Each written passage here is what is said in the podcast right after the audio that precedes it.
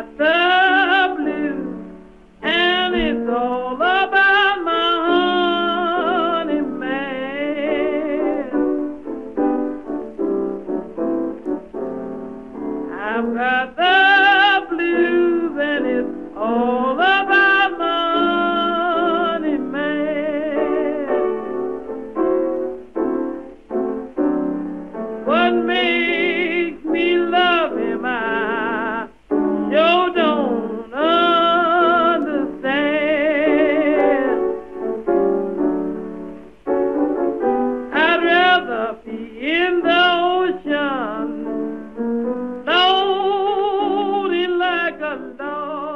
Köszöntelek titeket a Kulturális Extázis műsorán, én Mosolygó Miklós vagyok, és radar alatt repülő csodákról mesélek nektek. Kövessetek be minket Instagramon és Facebookon is. Instagramon azt gondolom, hogy most már elég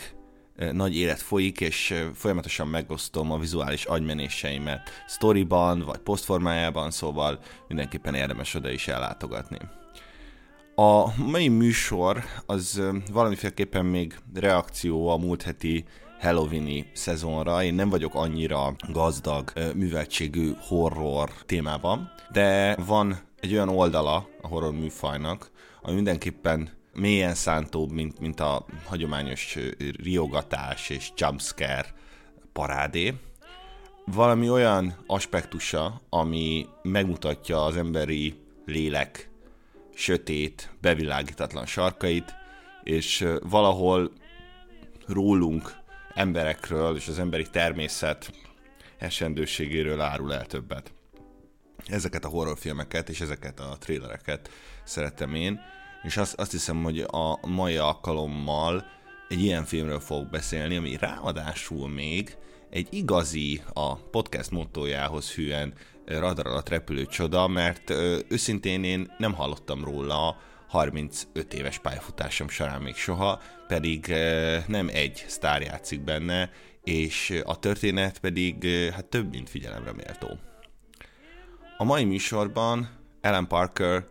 Angyal Szív című filmjéről fogok mesélni. Jövünk a reklám után.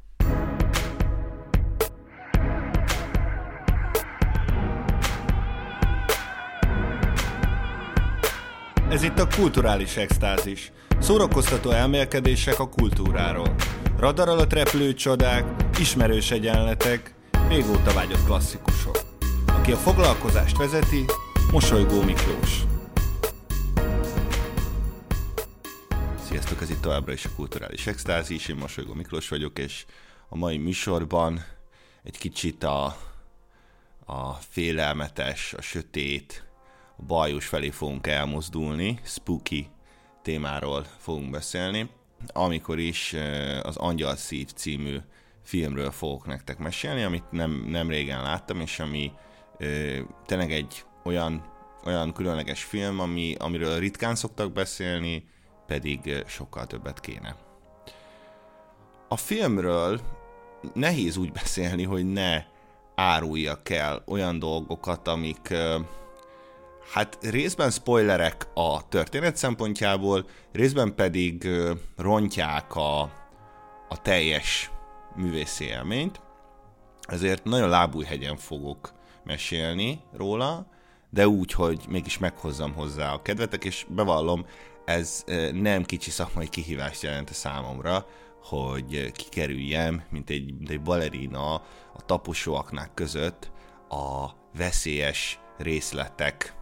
vagy érzékeny pontoknak a, a felfedését. Amit minden esetre elmondhatok, az, hogy a, a történet 1955-ben játszódik, New Yorkban, és hát műfaját tekintve, amikor először ránézünk, akkor egy tipikusan ugye hardboiled krimi, ahogy ezt szokták mondani, vagy, vagy film noir, de színes, egyébként színes a film. Egy magándetektív a főhősünk, bizonyos Harry Angel, akit Mickey Rourke alakít, aki ekkor még Hollywood ügyeletes szép fiúja volt, és nem volt szétverve az arca. És egy ma- magándetektív a szónak még csak nem is a nagyon regényes, vagy bedelsz értelmében, hanem, hanem saját bevallása szerint is PTN ügyeket vállal el, ilyen vállások, megcsalások, kisebb gazdasági ügyeknek a felgöngyölítését, amikor is megkeresi egy ügyvéden keresztül egy rejtélyes idegen, bizonyos Louis Cypher, akit nem más, mint Robert De Niro alakít. Ho-ho, ugye, hogy nem tudtátok, hogy volt egy ilyen filmje. Én sem tudtam. Ez a különleges idegen, aki ugye, ugye, az, ugye az amerikaiaknak az idegen az, aki ugye nem amerikai, valószínűleg e- európai származású idegen, egy különleges megbízással áll Angel barátunk elé. Fel kellene kutatni egy bizonyos Johnny Favorite-et, aki még a háború előtt, a 40-es években nagy sztár volt az USA-ban, mint énekes. Ezt, ezt a szót használják egyébként a crooner, ami ez a hát most csúnyán szóval az az ilyen bajdorong énekes, aki nagy, nagy big bandekkel, vagy ilyen jazz, jazz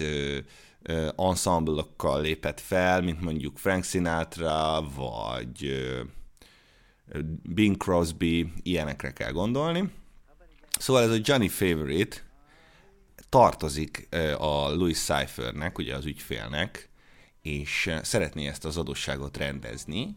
de valamilyen titokzatos szerződés, aminek a részleteit nem akarja elárulni, záradékában szerepel az, hogy ugye meg kell bizonyosodni arról a Cyphernek, hogy éle vagy hal-e Johnny Favorite, és ez azért érdekes, mert Johnny a, egy rövid ideig a háborúban szolgált az észak-afrikai fronton, mint, mint, mint hivatásos szórakoztató, és egy német légi, légitámadás során megsérült, és az arca is, illetőleg komoly koponyasérülés szenvedett, és visszakerült az USA-ból, vagy, vagy az USA-ba, már gyakorlatilag mint emberi roncs, viszont a szerződés szempontjából fontos, hogy felkutassa detektívünk, hogy, hogy éle vagy hal-e Johnny Favorite. Hát ez még annak ellenére is, hogy így a hideg kirázza Harryt a megbízójától, el, elvállalja az ügyet, jól fizet, igazából néha vállalhat ilyen, ilyen izgalmasabb eseteket is, gondolja e, hősünk. És aztán, ahogy elindul Johnny Favorite útján, egyre, egyre kuszábbá válik minden, egyre, egyre érthetetlenebb és bizarabb dolgok történnek, és nem is állunk meg New Yorkban, mert ugye brooklyni fiú a fősünk, és a Harlembe kell többször is elmennie a Harrynek, hanem a nyomok, a Johnny Favorite nyomai először egy vidéki szanatóriumba vezetnek, ahol aztán, onnan aztán tovább vezetnek a messzi délre, pontosabban New Orleansba. Na most utána jártam a film ö, keletkezésének, illetőleg, hogy hát milyen forrásból dolgozott az Ellen Parker, és egy William Hjortsberg nevű írónak a Falling Angel című regényét dolgozta fel, de mint minden jó adaptáció, nem egy az egyben fordította le az írott szöveget a, a gyöngyvászonra, hanem, hanem átdolgozta, ö, újra, újra építette, és annak a, a cselekményét nagy, nagyban követve, de valahol egy picit a, a súlypontokat át, áthelyezve egy új megvilágítást adott a, a főhősnek és az egész, egész cselekménynek, és így én ugyan a könyvet nem olvastam, de hogy a könyvben a főhős nem hagyja el New York City-t, a filmben viszont van egy másik helyszín, gyakorlatilag a, a film felétől, ez pedig ugye, ahogy mondtam, New Orleans, ami egyébként egy tökéletes noir helyszín. Egy tökéletes noir helyszín. Ugye miről, miről szól a film noir? Arról, hogy, hogy sötét, ködös, esős ö, utcák, ugye, nagyvárosi környezet, ö, zűrös alakok, zűrös múltal rendelkező végzett asszonyai, és kalapok, és, és lódenkabátok, és gyorsan el, elsülő revolverek, rengeteg cigarettázás és viszkizés fényes délben, szóval, hogy ezek, erről, erről szól a film noir, és ugye azt gondolnánk, hogy mondjuk oké, okay, ennek a tökéletes helyszíne az mondjuk New York, vagy akár Los Angeles, de hogy egy igazi déli helyszín, New Orleans, azt nem gondolnánk, pedig, pedig rettenetesen így van, és egy nagyon izgalmas csavarral ö, valósul meg mégis ez a bajós film noir hangulat. Ugyanis egy, ugye New Orleans az már, az, az egy, az egy szubtrópusi ö, klímájú város, egy monszún éghajlat, ha lehet így mondani, brutális pártartalom, hatalmas meleg,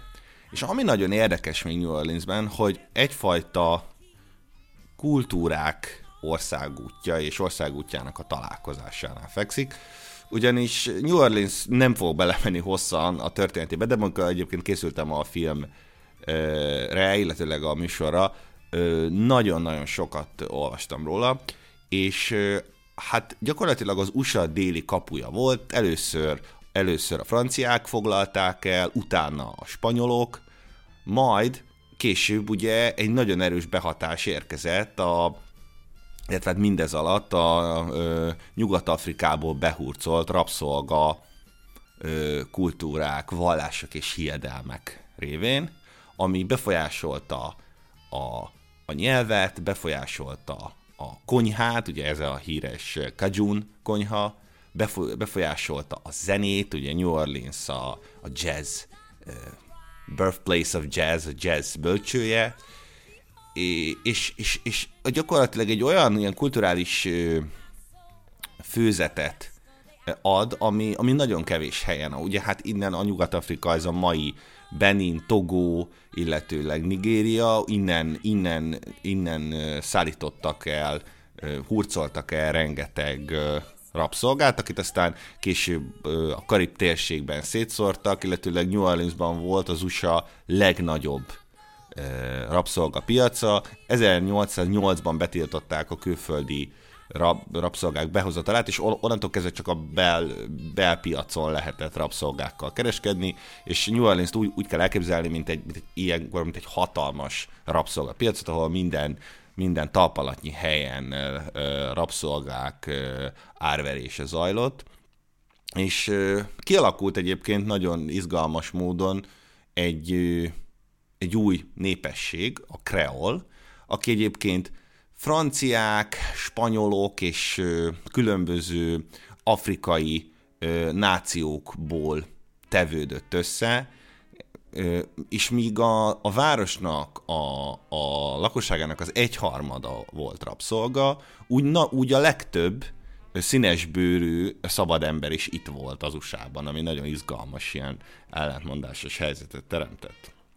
És hát ugye New Orleans, ugye New Orleans, tehát ugye egyértelmű a francia hatás, ugye itt van a French Quarter, itt, va, itt hagyta a nyomát a spanyol hódítóknak az ízlése is, ugye ezek a úgynevezett antebellum, azaz a 1860-as évek polgárháborúja, amerikai polgárháborúja előtti kúriák, amik egyértelműen e, európai hatást mutatnak, és amit számunkra érdekes lesz, az pedig az a, az a jelenség, amit úgy neveznek, hogy szinkretizmus, ez pedig azt jelenti, hogy a vallások, különböző vallásoknak az összeolvadása, összekeveredése. És ez, ez adja ki, vagy ez, ez teremtette meg a louisianai voodoo-t. Ugye a voodoo szerintem már mindenki hallott, akár csak ilyen érintőlegesen is. Ez alapvetően Yoruba föld, tehát ahogy mondtam, ez a mai Benin, Togo és Nigéria területéről származó természeti vallás, ami aztán később a helyi, helyi lakosság, vagy a helyi gyarmatosítóknak a vallásával, a katolicizmussal keveredett, és egy ilyen nagyon izgalmas elegyet alkotott. De ugye a voodoo, mint olyan, az egy, az egy,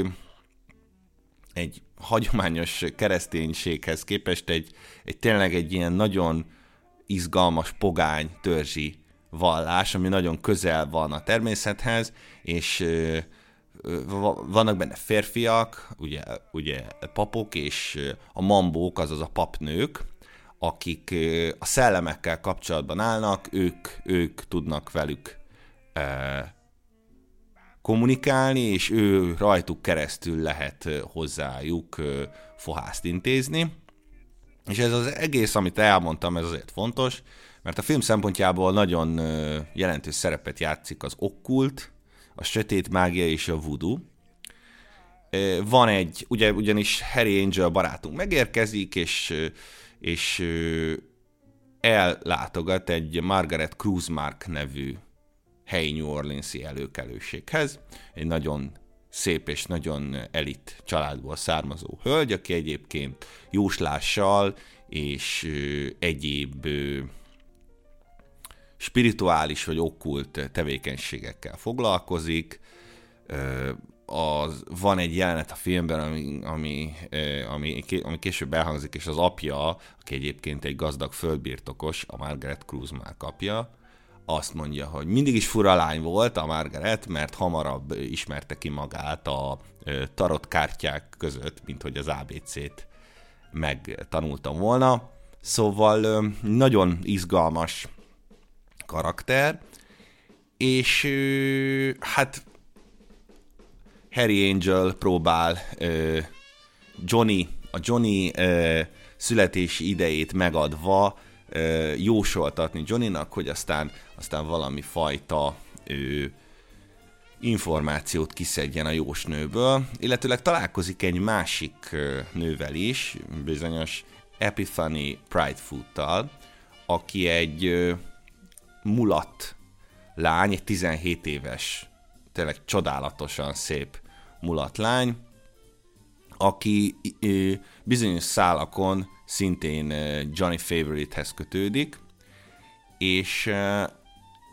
és ez egy külön szál, direkt azért hebegek, mert próbálok nem elárulni semmit, csak körbelőni a, az igazságot, szóval, hogy, hogy ő, ő is egy nagyon izgalmas szereplő, és maradjunk annyiban, hogy, hogy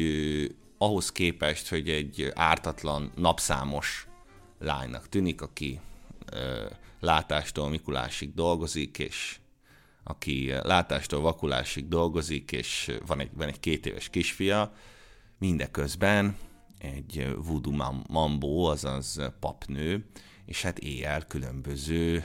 véres és hát nagyon erotikus